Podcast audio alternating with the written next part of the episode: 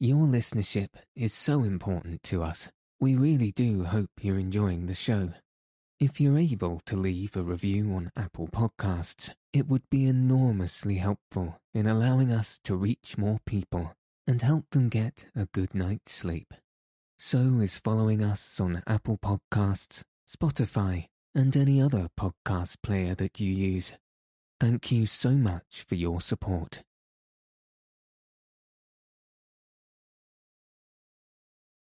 Good evening. Welcome to Send Me to Sleep, the world's sleepiest podcast. I'm your host, Andrew. I'm here to help calm your mind and send you into a peaceful night's sleep. Tonight, to get us into the festive Christmas spirit, I'll be reading Chapter 3 of A Christmas Carol by Charles Dickens. So let your eyes fall heavy and your breath soften as we settle in for a peaceful night's sleep.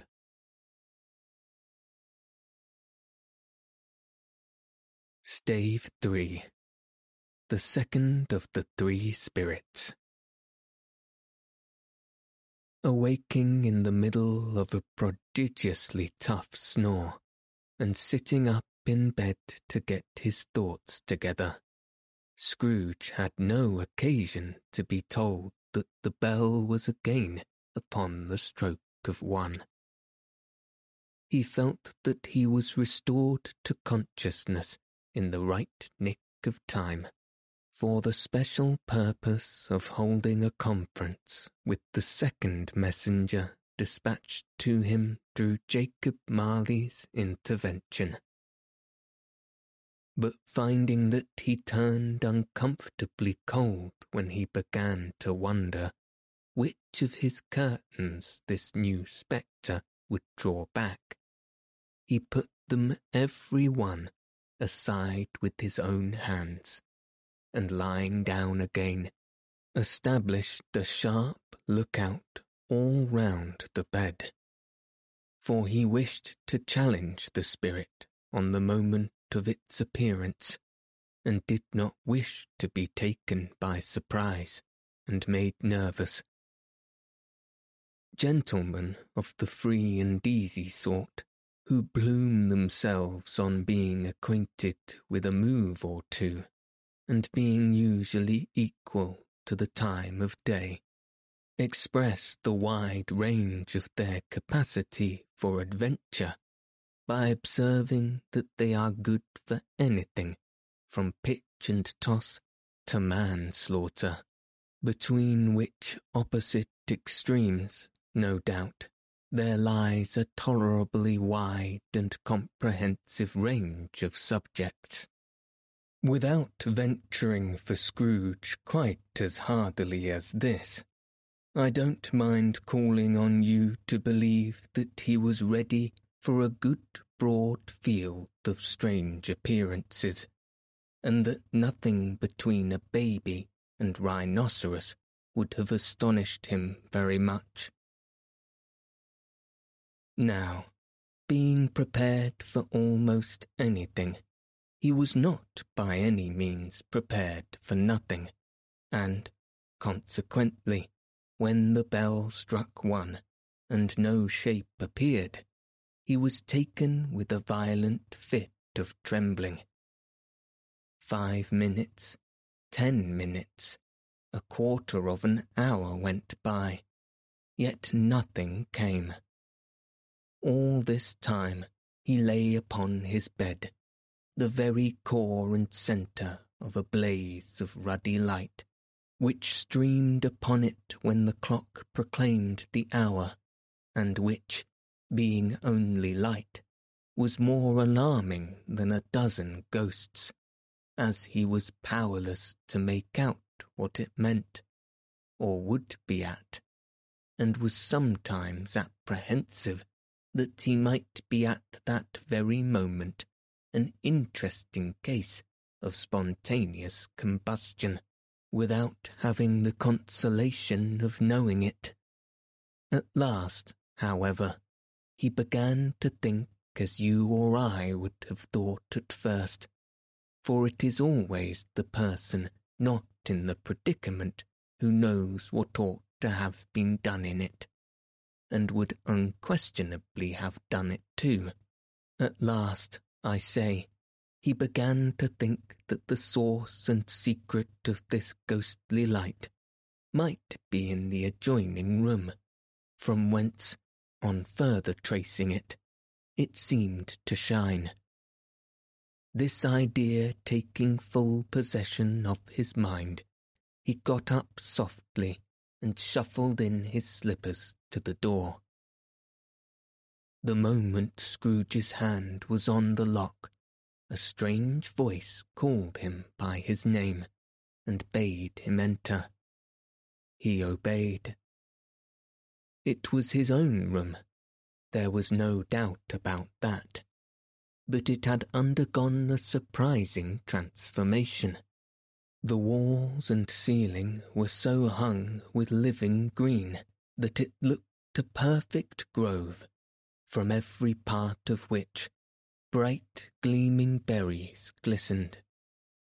The crisp leaves of holly, mistletoe, and ivory reflected back the light, as if so many little mirrors had been scattered there, and such a mighty blaze went roaring up the chimney, as that dull petrification of a hearth had never known in Scrooge's time, or Marley's, or for many and many a winter season gone.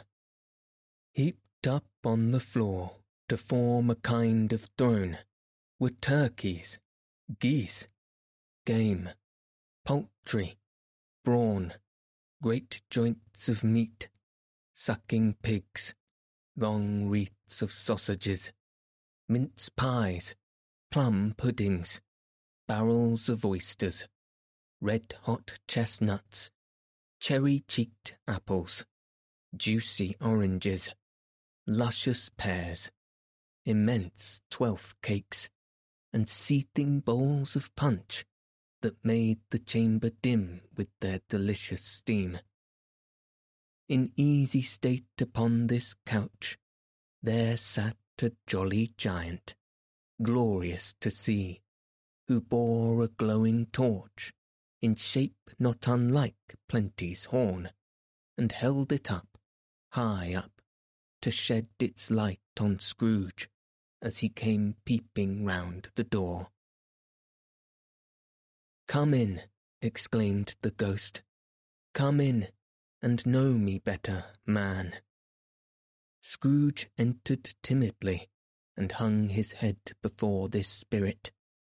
He was not the dogged Scrooge he had been, and thought the spirit's eyes were clear and kind. He did not like to meet them. "I am the ghost of Christmas present," said the spirit. "Look upon me." Scrooge reverently did so. It was clothed in one simple green robe or mantle, bordered with white fur. This garment hung so loosely on the figure that its capacious breast was bare, as if disdaining to be warded or concealed by any artifice. Its feet, observable beneath the ample folds of the garment, were also bare, and on its head it wore no other covering than a holly wreath, set there and there with shining icicles. Its dark brown curls were long and free, free as its genial face, its sparkling eye, its open hand, its cherry voice, its unconstrained demeanour, and its joyful air. Girded round its middle was an antique scabbard, but no sword was in it, and the ancient sheath was eaten up with rust. "You have never seen the like of me before," exclaimed the spirit. "Never," Scrooge made answer to it. "Have never walked forth with the younger members of my family," meaning, for I am very young, "my elder brothers born in these later years," pursued the phantom. "I don't think I have," said Scrooge. "I am afraid I have not. Have you had many brothers, spirit?" "More than 1800, said the ghost. "A tremendous family to provide for," muttered Scrooge. The ghost of Christmas present rose. "Spirit," said Scrooge submissively, "conduct me where you will. I went forth last night on compulsion, and I learned a lesson which is working now. Tonight, if you have aught to teach me, let me profit by it. Touch my robe." Scrooge did as he was told, and held it fast. Holly, mistletoe, red berries, ivy, turkeys, geese, game, poultry, brawn, meat, pigs, sausages, oysters, pies, pudding, fruit and punch, all vanished instantly. So did the room, the fire, the ruddy glow, the hour of night, and they stood in the city streets on Christmas morning, where, for the weather was severe, the people made a rough but brisk and not unpleasant kind of music, in scraping the snow from the pavement in front of their dwellings, and from the tops of their houses, whence it was mad delight to the boys to see it come plumbing down into the road below, and spilling into artificial little snowstorms. The house fronts looked black enough, and the windows blacker, contrasting with the smooth white sheet of snow upon the roofs, and with the dirtier snow upon the ground, which last deposit had been ploughed up in deep furrows by the heaving wheels of carts and wagons. Furrows that crossed and recrossed each other hundreds of times where the great streets branched off, and made intricate channels, hard to trace in the thick yellow mud and icy water. The sky was gloomy, and the shortest streets were choked up with a dingy mist, half thawed, half frozen, whose heavier particles descended in a shower of soot atoms, as if all the chimneys in Great Britain had, by one consent, caught fire, and were blazing away to their dearest heart's content. There was nothing very cheerful in the climate or the town, and yet was there an air of cheerfulness abroad that the clearest summer air and brightest summer sun might have endeavoured to diffuse it in vain. For the people who were shovelling away on the housetops were jovial and full of glee, calling out to one another from the parapets, and now and then exchanging a facetious snowball, better-natured missile far than many a wordy jest, laughing heartily if it went right and not less heartily if it went wrong. The poulterers' shops were still half open, and the fruiterers were radiant in their glory. They were great, round, pot-bellied baskets of chestnuts, shaped like the waistcoats of jolly old gentlemen, lolling at the doors and tumbling out into the street in their apoplectic opulence. There were ruddy brown faces, broad-girthed Spanish onions, shining in the fatness of their growth like Spanish friars, and winking from their shelves in wanton slyness at the girls as they went by, and glanced demurely at the hung-up mistletoe. There were pears and apples clustered high in blooming pyramids. There were bunches of grapes made, in the shopkeeper's benevolence, to dangle from conspicuous hooks, that people's mouths might water gratis as they passed. There were piles of filberts, mossy and brown, recalling, in their fragrance, ancient walks among the woods, and pleasant shuffling ankles deep through withered leaves.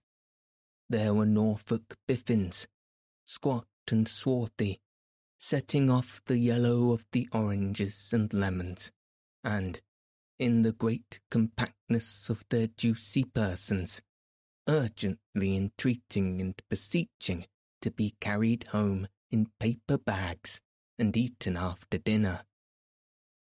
The very gold and silver fish set forth among these choice fruits in a bowl, though members of a dull and stagnant-blooded race, appeared to know that there was something going on, and, to a fish, went gasping round and round their little world in slow and passionless excitement. The grocers, oh, the grocers, nearly closed, with perhaps 2 shutters down, or 1.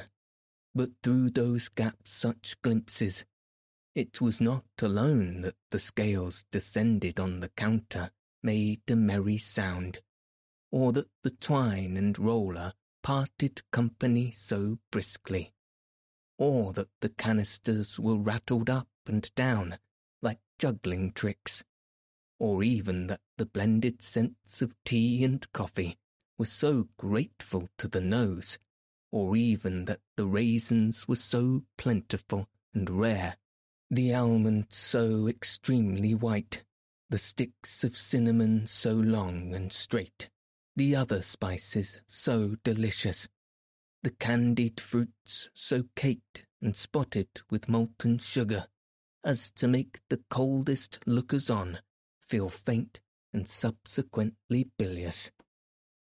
Nor was it that the figs were moist and pulpy, or that the French plums blushed in modest tartness from their highly decorated boxes, or that everything was good to eat and in its Christmas dress. But the customers were all so hurried and so eager in the hopeful promise of the day that they tumbled up against each other at the door, crashing their wicker baskets wildly, and left their purchases upon the counter, and came rushing back to fetch them, and committed hundreds of the like mistakes in the best humour possible, while the grocer and his people were so frank and fresh that the polished hearts with which they fastened their aprons behind might have been their own, worn outside for general inspection, for Christmas dawns to peck at if chose. But soon the steeplers called good people all to church and chapel, and away they came, flocking through the streets in their best clothes and with their gayest faces, and at the same time they emerged from scores of by-streets, lanes, and nameless turnings, innumerable people, carrying their dinners to the baker's shop. The sight of these poor revellers appeared to interest the spirit very much, for he stood with Scrooge beside him in a baker's doorway, and taking off the covers as the bearers passed, sprinkled incense on their dinners from his torch. And it was a very uncommon kind of torch, for once or twice, when there were angry words between some dinner carriers who had jolted each other, he shed a few drops of water on them from it, and their good humour was restored directly, for they said it was a shame to quarrel upon Christmas Day, and so it was, God love it, so it was. In time the bells ceased, and the bakers were shut up, and yet there was a genial shadow forth of all these dinners and the progress of their cooking, in the thawed blotch of wet above the baker's oven, where the pavement smoked as if its stones were cooking too. Is there a peculiar flavour in what you sprinkle from your torch? Asked Scrooge. There is, my own. Would it apply to any kind of dinner on this day? Asked Scrooge. To any kindly given, to a poor one most. Why to a poor one most? Asked Scrooge. Because it needs it most. Spirit, said Scrooge, after a moment's thought. I wonder you, of all the beings in the many worlds about us, should describe to cramp these people's opportunities of innocent enjoyment. Aye, cried the spirit. You would deprive them of their means of dining every seventh day, often the only day on which they can be said to dine at all, said Scrooge. Wouldn't you? Aye, cried the spirit.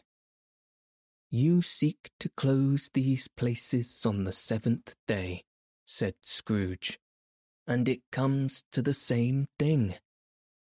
I seek, exclaimed the spirit. Forgive me if I am wrong. It has been done in your name, or at least in that of your family, said Scrooge.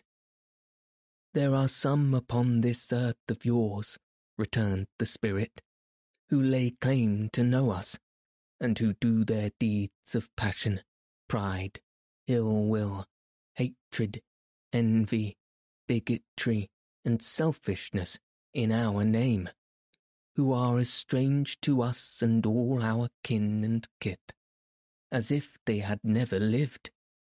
Remember that, and charge their doings on themselves, not us. Scrooge promised that he would, and they went on, invisible, as they had been before, into the suburbs of the town. It was a remarkable quality of the ghost, which Scrooge had observed as the baker's, that notwithstanding his gigantic size, he could accommodate himself to any place with ease, and that he stood beneath the low roof quite as gracefully and like a supernatural creature as it was possible he could have done in any lofty hall. And perhaps it was the pleasure the good spirit in showing off this power of his, or else it was his own kind, generous, hearty nature, and his sympathy with all poor men, that led him straight to Scrooge's clerk's, for there he went, and took Scrooge with him, holding to his robe, and on the threshold of the door the spirit smiled, and stopped to bless Bob Cratchit's dwelling with the sprinkling of his torch. Think of that. Bob had but 15 bob a week himself. He pocketed on Saturdays but 15 copies of his Christian name, and yet the ghost of Christmas present blessed his 4-roomed house. Then up rose Mrs. Cratchit, Cratchit's wife, dressed out but poorly in a twice-turned gown, but brave in ribbons, which are cheap and make a goodly show for 6pence, and she laid the cloth, assisted by Belinda Cratchit, second of her daughters, also brave in ribbons, while Master Peter Cratchit plunged a fork into the saucepan of potatoes, and getting the corners of his monstrous shirt collar, Bob's private property, conferred upon his son and heir in honour of the day, into his mouth. Rejoiced to find himself so gallantly attired, and yearning to show his linen in the fashionable parks. And now two smaller Cratchits, boy and girl, came tearing in, screaming that the outside baker they had smelt the goose, and known it for their own, and basking in luxurious thoughts of sage and onion, these young Cratchits danced about the table, and exalted Master Peter Cratchit to the skies, while he, not proud, although his collar nearly choked him, blew the fire until the slow potatoes bubbled up, knocked loudly at the saucepan lid to let out and peeled. "What has ever got your precious father, then?" said Mrs. Cratchit, "and your brother, Tiny Tim, and Martha warned us late last Christmas Day by 30 minutes. "Here's Martha, mother," said a girl, appearing as she spoke. "Here's Martha, mother," cried the two young Cratchits. "Hurrah! There's such a goose, Martha. Why, bless your heart alive, my dear, how late you are," said Mrs. Cratchit, kissing her 12 times and taking off her shawl and bonnet for her with officious zeal. "We'd a deal of work to finish up last night," replied the girl, "and had to clear away this morning, mother." "Well, never mind, so long as you are come," said Mrs. Cratchit. "Sit ye down before the fire, my dear, and have a warm. Lord bless ye." "No, no, there's father coming," cried the two young Cratchits, who were everywhere at once. "Hide, Martha, hide!" So Martha hid herself, and in came little Bob, the father, with at least 3 feet of comforter exclusive of the fringe, hanging down before him, and his threadbare clothes darned up and brushed to look seasonable, and Tiny Tim upon his shoulder. Alas, for Tiny Tim, he bore a little crutch, and had his limbs supported by an iron frame. "Why, where's our Martha?" cried Bob Cratchit, looking around. "Not coming," said Mrs. Cratchit. "Not coming," said Bob, with a sudden declination in his high spirits, for he had been Tim's blood horse all the way from church, and had come home rampant. "Not coming upon Christmas Day?"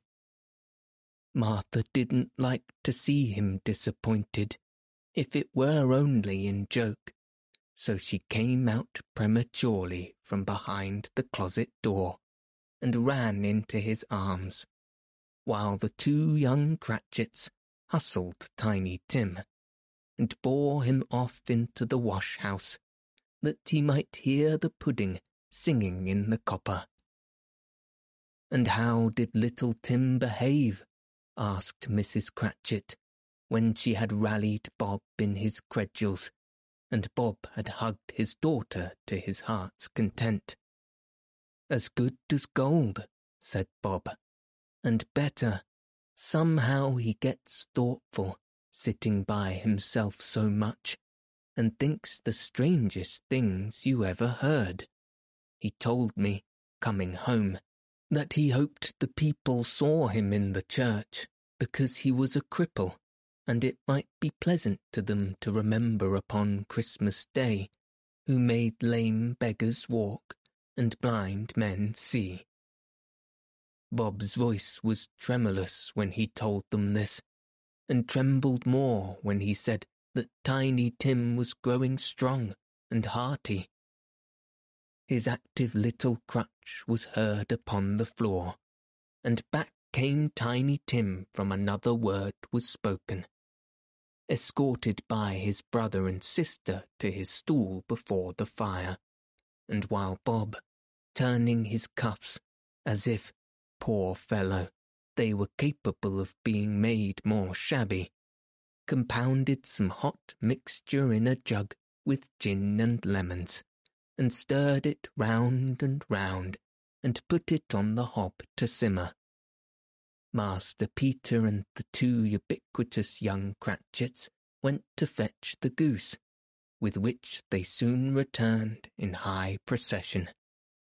Such a bustle ensued that you might have thought a goose the rarest of all birds, a feathered phenomenon, to which a black swan was a matter of course, and in truth it was something very like it in that house. Mrs. Cratchit made the gravy, ready beforehand in a little saucepan, hissing hot. Master Pete mashed the potatoes with incredible vigour. Miss Belinda sweetened up the apple sauce. Martha dusted the hot plates. Bob took Tiny Tim beside him in a tiny corner at the table. The two young Cratchits set chairs for everybody, not forgetting themselves, and mounting guard upon their posts, crammed spoons into their mouths, lest they should shriek for goose before their turn came to be helped. At last the dishes were set on, and grace was said. It was succeeded by breathless pause, as Mrs. Cratchit, looking slowly all along the carving knife, prepared to plunge it into the breast. But when she did, and when the long-expected gush of stuffing ensued forth, one murmur of delight arose all round the board, and even Tiny Tim, excited by the two young Cratchits, beat on the table with the handle of his knife, and feebly cried, "Hurrah!" There never was such a goose. Bob said he didn't believe there ever was such a goose cooked. Its tenderness and flavour, size and cheapness, were the themes of universal admiration. Eked out by apple sauce and mashed potatoes, it was a sufficient dinner for the whole family. Indeed, as Mrs. Cratchit said with great delight, surveying one small atom of a bone upon the dish, they hadn't ate it all at last. Yet everyone had had enough, and the youngest Cratchits in particular were steeped in sage and onion to the eyebrows. But now, the plates being changed by Miss Belinda, Mrs. Cratchit left the room alone, too nervous to bear witness, to take the pudding up and bring it in. Suppose it should not be done enough. Suppose it should break in turning out. Suppose somebody should have got all over the wall of the backyard and stolen it, while they were merry with the goose, a supposition at which the two young Cratchits became livid. All sorts of horrors were supposed. Hallo! A great deal of steam. The pudding was out of the copper. A smell like a washing day. That was the cloth. A smell like an eating house and a pastry cook next door to each other, with a laundrette's next door to that. That was the pudding. In half a minute, Mrs. Cratchit entered, flushed, but smiling proudly, with the pudding, like a speckled cannon-ball, so hard and firm, blazing in half of half a quarter of ignited brandy, and bed-light with Christmas holly stuck into the top. "Oh, a wonderful pudding," Bob Cratchit said, and calmly too, and that he regarded it as the greatest success achieved by Mrs. Cratchit since their marriage. Mrs. Cratchit said that now the weight was off her mind, she would confess she had had her doubts about the quantity of flour. Everybody had something to say about it, but nobody said or thought it was at all a small pudding for a large family. It would have been flat hearsay to do so. Any Cratchit would have blushed to hint at such a thing. At last the dinner was all done. The cloth was cleared, the hearth swept, and the fire made up, the compound in the jug being tasted and considered perfect. Apples and oranges were put upon the table and shovelled full of chestnuts on the fire.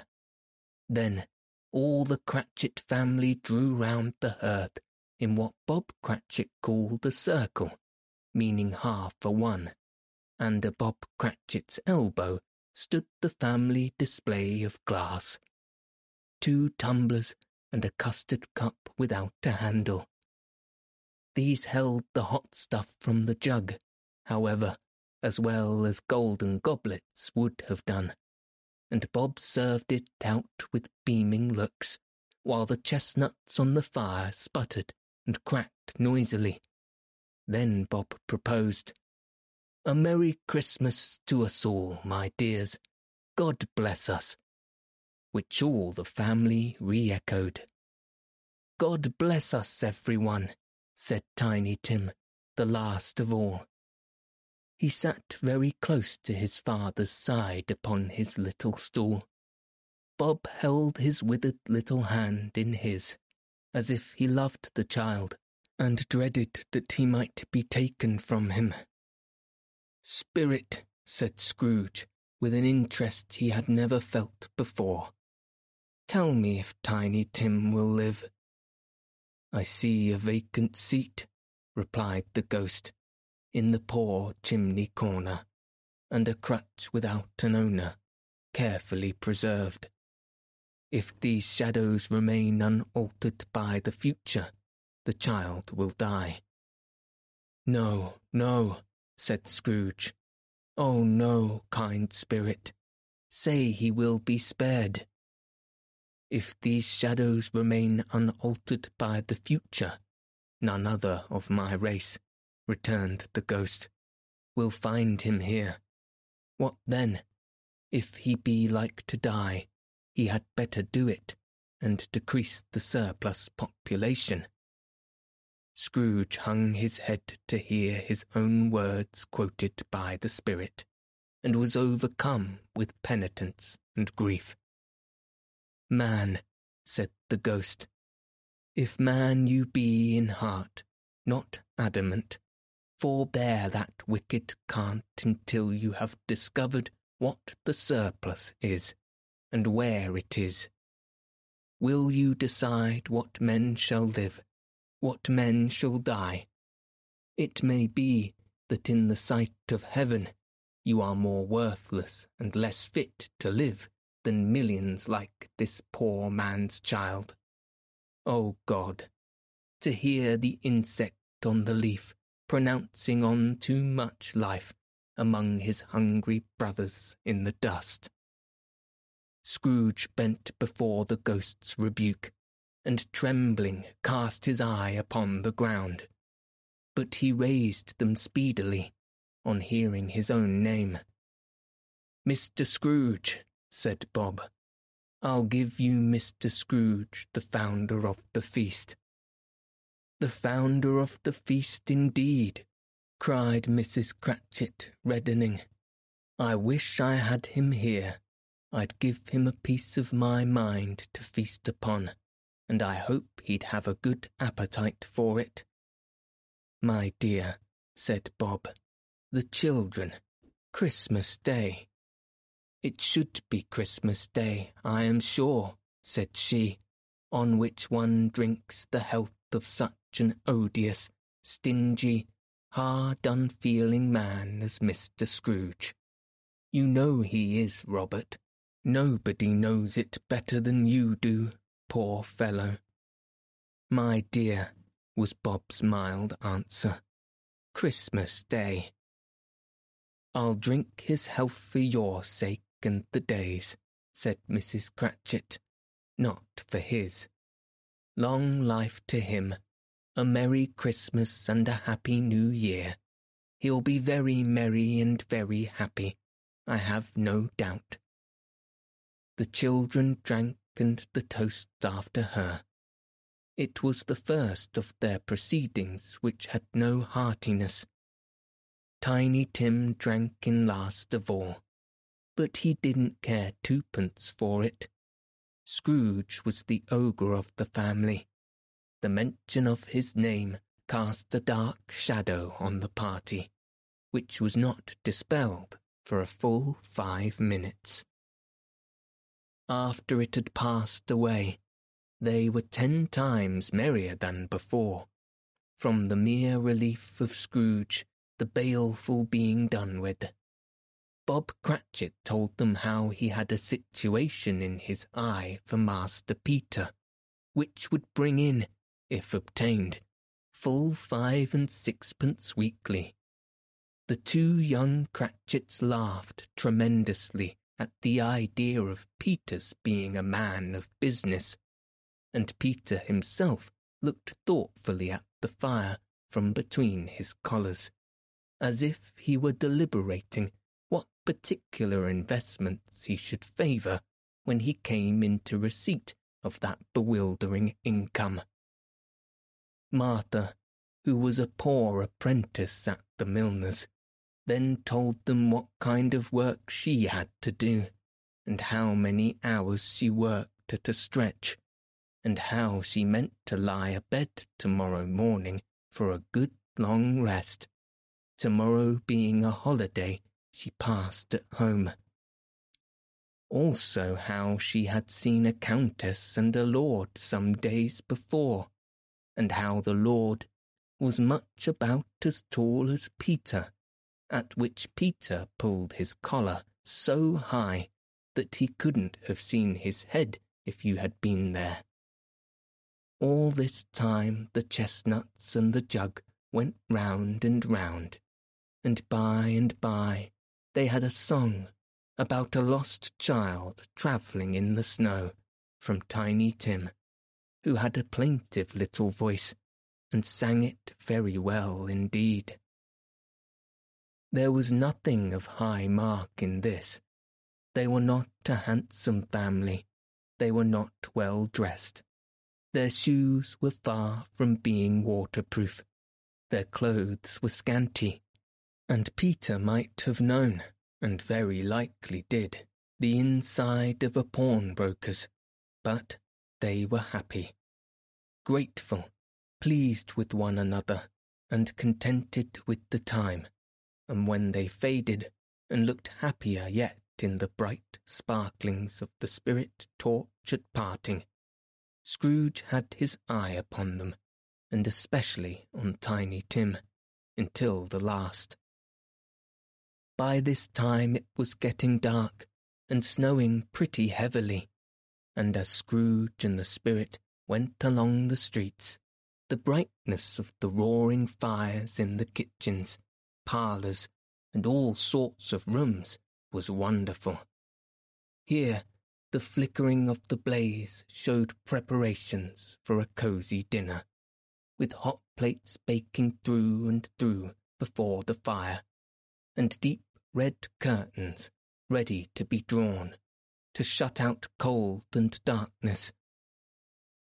There all the children of the house were running out into the snow to meet their married sisters, brothers, cousins, uncles, aunts, and be the first to greet them. Here again were shadows on the window blind of guests assembling, and there a group of handsome girls, all hooded and fur-booted, and all chattering at once, tripped lightly off to some near neighbour's house, where, woe upon the single man who saw them enter, artful witches, well they knew it, in a glow. But, if you had judged from the numbers of people on their way to friendly gatherings, you might have thought that no one was at home to give them welcome when they got there, instead of every house expecting company, and piling up its fires half chimney high, blessing on it, how the ghost exulted, how it bared its breadth of breast, and opened its capacious palm, and floated on, outpouring, with a generous hand, its bright and harmless mirth on everything within its reach. The very lamplighter, who ran on before, dotting the dusky streets with specks of light, and who was dressed to spend the evening somewhere, laughed out loudly as the spirit passed, though little kenned the lamplighter that he had any company but Christmas. And now, without a word of warning from the ghost, they stood upon a bleak desert moor, where monstrous masses of rude stone were cast about, as though it were the burial place of giants, and water spread itself whatsoever it listed, or would have done so, but for the frost that held it prisoner, and nothing grew but moss and furs, and a coarse, rank grass. Down in the west setting sun had left a streak of fiery red, which glared upon the desolation for an instant, like a sullen eye, and frowning lower, lower, lower yet, was lost in the thick gloom of darkness night. "What place is this?" asked Scrooge. "A place where miners live, who labour in the bowels of the earth," returned the spirit. "But they know me. See." A light shone from the window of a hut, and swiftly they advanced towards it. Passing through the wall of mud and stone, they found a cheerful company assembled round a glowing fire. An old, old man and woman with their children and their children's children, and another generation beyond that, all decked out gaily in their holiday attire. The old man in a voice that seldom rose above the howling of the wind upon the barren waste, was singing them a Christmas song. It had been a very old song when he was a boy, and from time to time they all joined in the chorus. So surely as they raised their voices, the old man got quite blithe and loud, and so surely as they stopped, his figure sank again. The spirit did not tarry here, but bade Scrooge hold his robe, and passing on above the moor, sped whither. Not to see, to see. To Scrooge's horror, looking back, he saw the last of the land, a frightful range of rocks behind them, and his ears were deafened by the thundering of water, as it rolled and roared, and raged among the dreadful caverns it had worn, and fiercely tried to undermine the earth. Built upon a dismal reef of sunken rocks, some league or so from shore, on which the waters chafed and dashed, the wild year through, there stood a solitary lighthouse. Great heaps of seaweed clung to its base, and storm-birds, born of the wind one might suppose, as seaweed of the water, rose and fell about it, like the waves they skimmed. But even here, two men who watched the light had made a fire that through the loophole in the thick stone wall shed out a ray of brightness on the awful sea.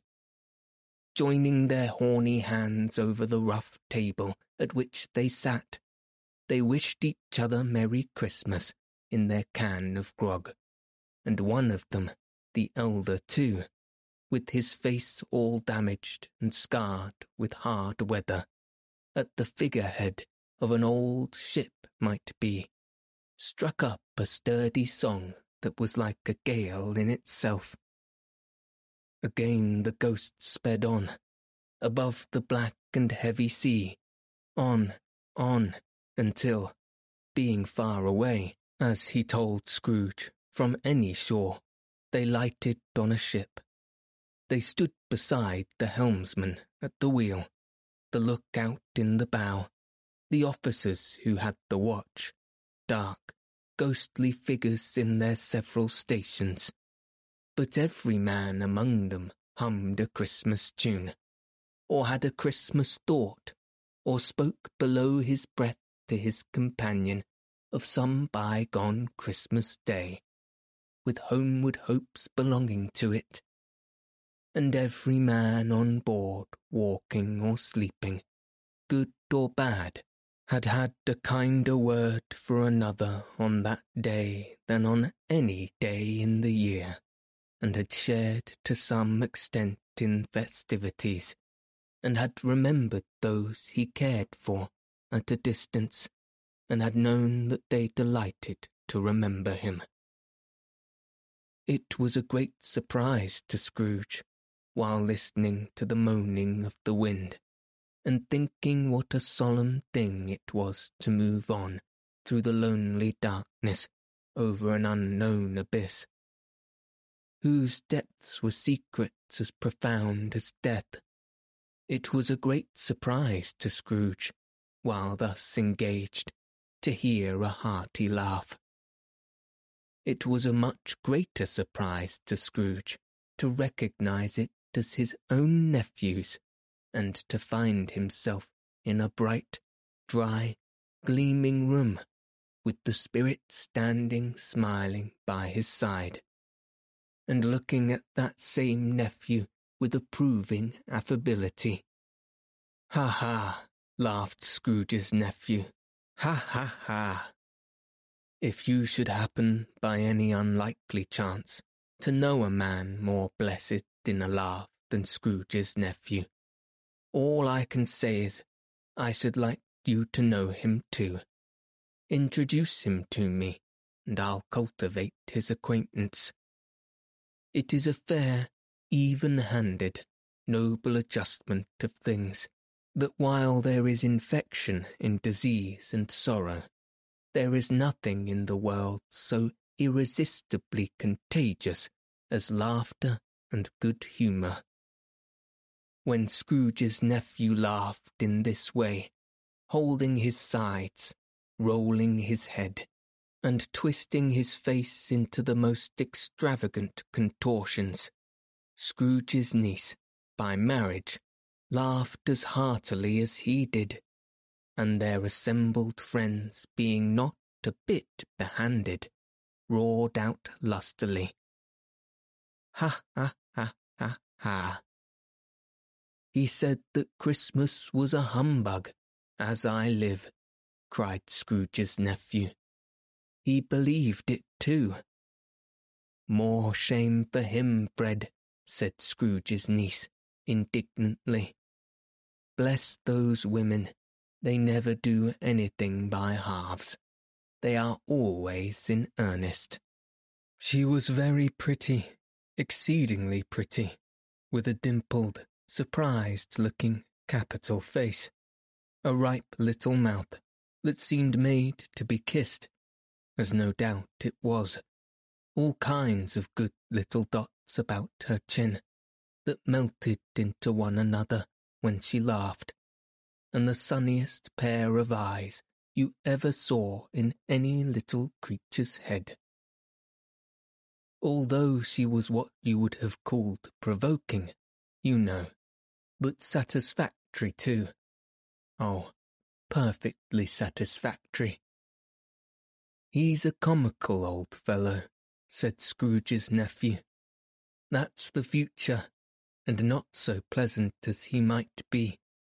However, his offences carry their own punishment, and I have nothing to say against him." "I'm sure he is very rich, Fred," hinted Scrooge's niece. "At least you always tell me so." "What of that, my dear?" said Scrooge's nephew. "His wealth is of no use to him. He don't do any good with it. He don't make himself comfortable with it. He hasn't the satisfaction of thinking, ha ha ha, that he is ever going to benefit us with it," observed Scrooge's niece. Scrooge's niece's sister, and all the other ladies, expressed the same opinion. "Oh, I have," said Scrooge's nephew. "I'm sorry for him. I couldn't be angry with him if I tried. Who suffers by his ill whims? Himself, always. Here, he takes it into his head to dislike us, and he won't come and dine with us. What's the consequence? He don't lose much of a dinner. Indeed, I think he loses a very good dinner," interrupted Scrooge's niece.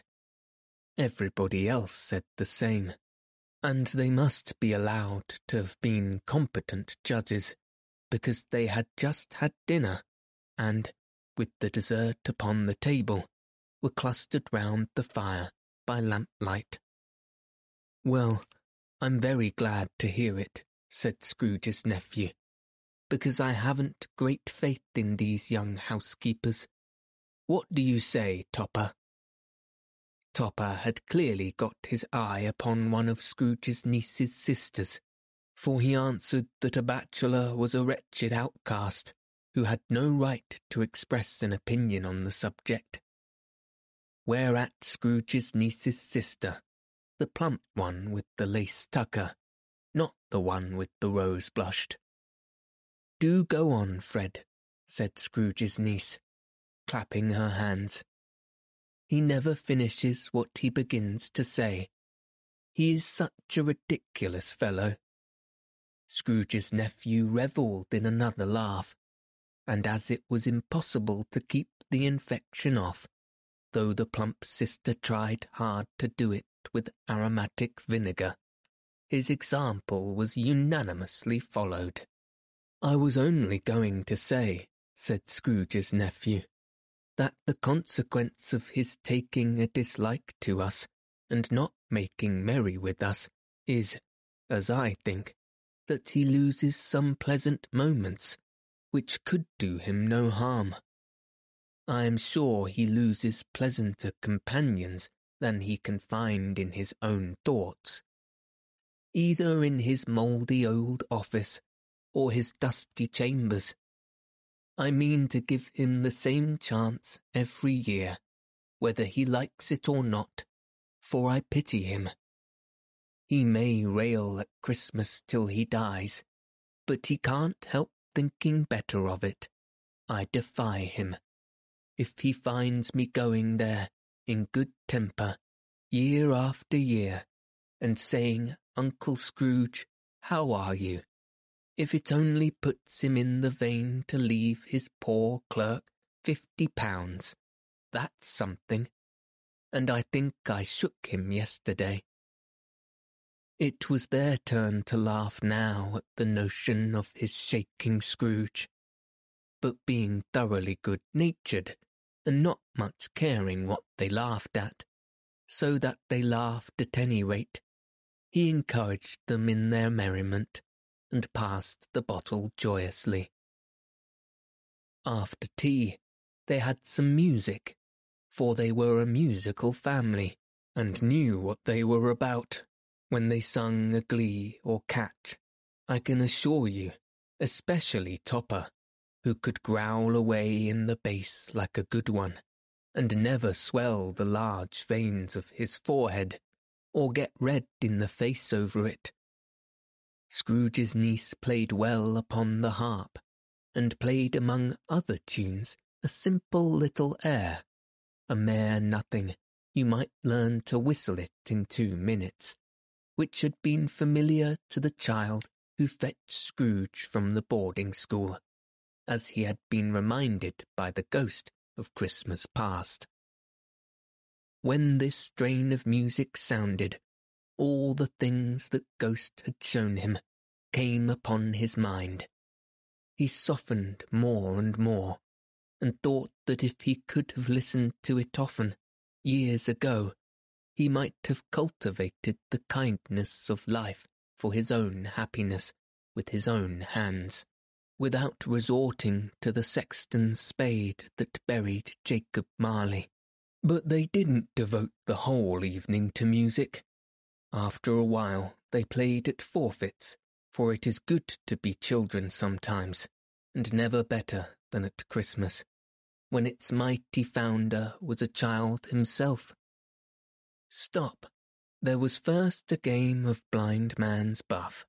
Of course there was, and I no more believe Topper was really blind than I believe he had eyes in his boots. My opinion is that it was a done thing between him and Scrooge's nephew, and that the Ghost of Christmas Present knew it. The way he went after that plump sister in the lace tucker was an outrage on the credulity of human nature. Knocking down the fire irons, tumbling over the chairs, bumping against the piano, smothering himself among the curtains, wherever she went, there went he. He always knew where the plump sister went. He wouldn't catch anybody else. If you had fallen up against him, as some of them did, on purpose, he would have a feint of endeavouring to seize you, which would have been an affront to your understanding, and would have instantly slidled off in the direction of the plump sister. She often cried out that it wasn't fair, and it really was not. But when at last he caught her, when in spite of all her silken rustling and her rapid flutterings past him, he got her into a corner whence there was no escape, then his conduct was the most execrable, for his pretending not to know her, his pretending that it was necessary to touch her headdress, and further to assure himself of her identity, by pressing a curtain ring upon her finger and a curtain chain about her neck, was vile, monstrous. No doubt she told him her opinion of it when, another blind man being in office, they were so very confidential together behind the curtain. Scrooge's niece was not one of the blind man's buff party, but was made comfortable with a large chair and footstool, in a snug corner, where the Ghost and Scrooge were close behind her. But she joined in the forfeits, and loved her love to admiration with all the letters of the alphabet. Likewise at the game of how, when, and where, she was very great, and to the secret joy of Scrooge's nephew, beat her sisters hollow, though they were sharp girls too, as Topper could have told you. There might have been 20 people there, young and old, but they all played, and so did Scrooge, for wholly forgetting in the interest he had in what was going on, that his voice made no sound in their ears. He sometimes came out with his guess quite loud, and very often guessed quite right too.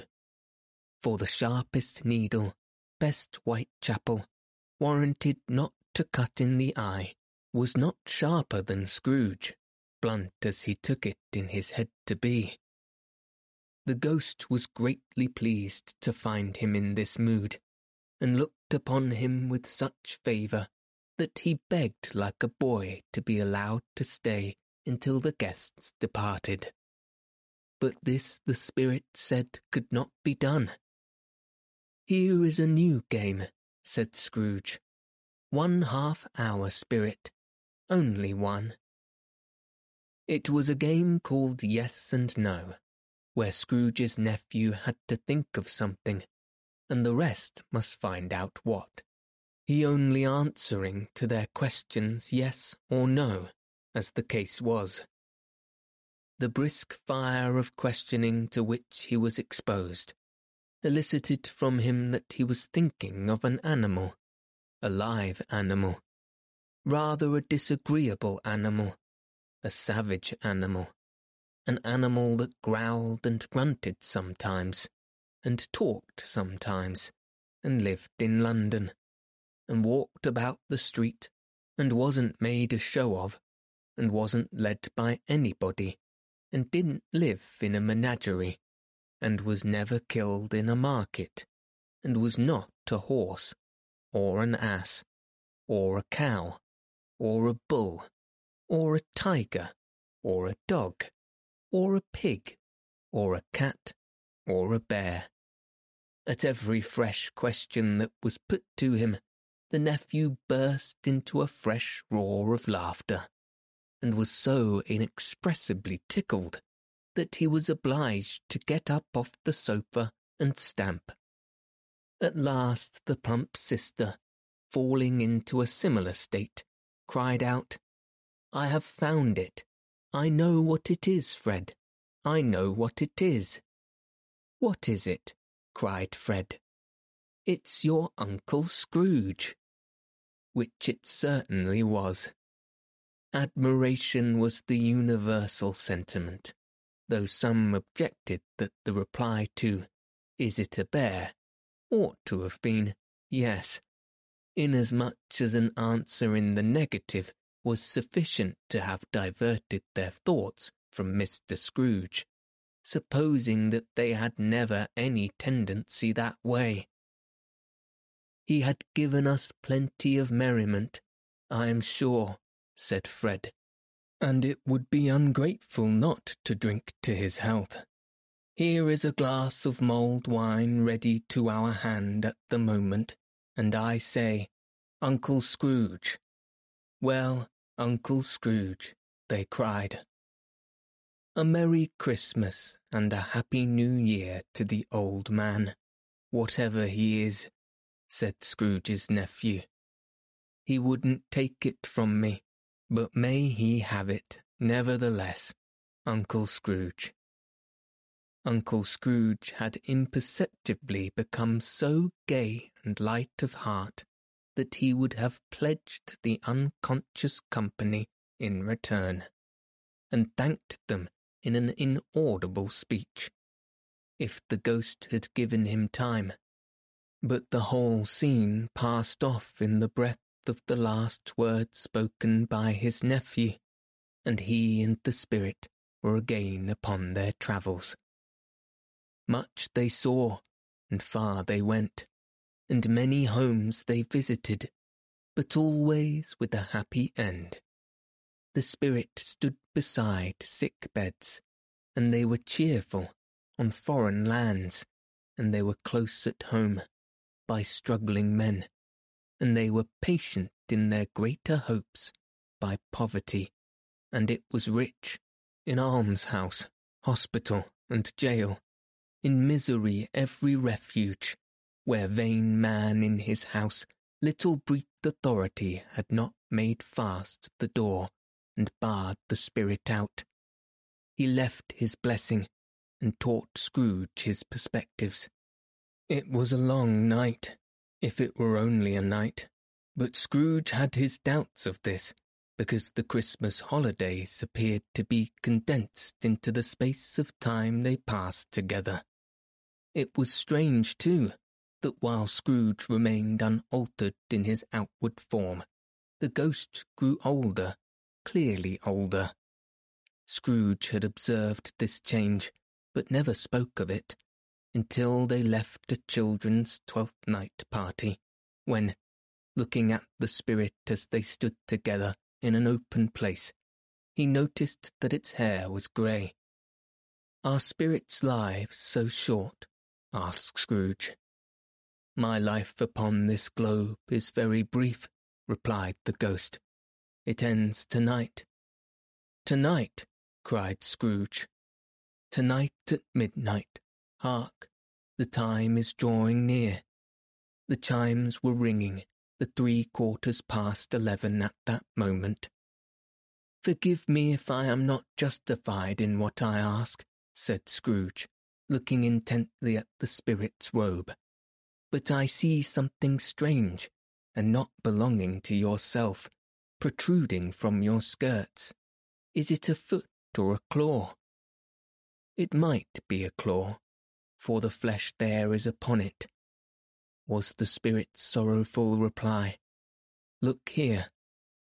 From the foldings of its robe, It brought two children, wretched, abject, frightful, hideous, miserable. They knelt down at its feet and clung upon the outside of its garment. "Oh, man, look here! Look, look down here!" exclaimed the ghost. They were a boy and girl, yellow, meagre, ragged, scowling, wolfish, but prostrate too, in their humility. Where graceful youth should have filled their features out and touched them with the freshest tints, a stale and shrivelled hand, like that of age, had pinched and twisted them, and pulled them into shreds. Where angels might have sat enthroned, devils lurked, and glared out menacing. No change, no degradation, no preservation of humanity, in any grade, through all the mysteries of wonderful creation, has monsters half so horrible and dread. Scrooge started back, appalled. Having them shown to him in this way, he tried to say they were fine children, but the words choked themselves, rather than be parties to a lie of such enormous magnitude. "Spirit, are they yours?" Scrooge could say no more. "They are man's," said the spirit, looking down upon them, "and they cling to me, appealing from their fathers. This boy is ignorance, this girl is want. Beware them both, and all of their degree, but most of all beware this boy, for on his brow I see that written which is doom, unless the writing be erased. Deny it," cried the spirit, stretching out its hand towards the city. "Slander those who tell it ye. Admit it from your facetious purpose, and make it worse, and bide the end." "Have they no refuge or resource?" cried Scrooge. "Are there no prisons?" said the spirit, turning on him for the last time with his own words. "Are there no workhouses?" The bell struck 12. Scrooge looked about him for the ghost, and saw it not. As the last stroke ceased to vibrate, he remembered the prediction of old Jacob Marley, and lifting up his eyes, beheld a solemn phantom, draped and hooded, coming like a mist along the ground towards him.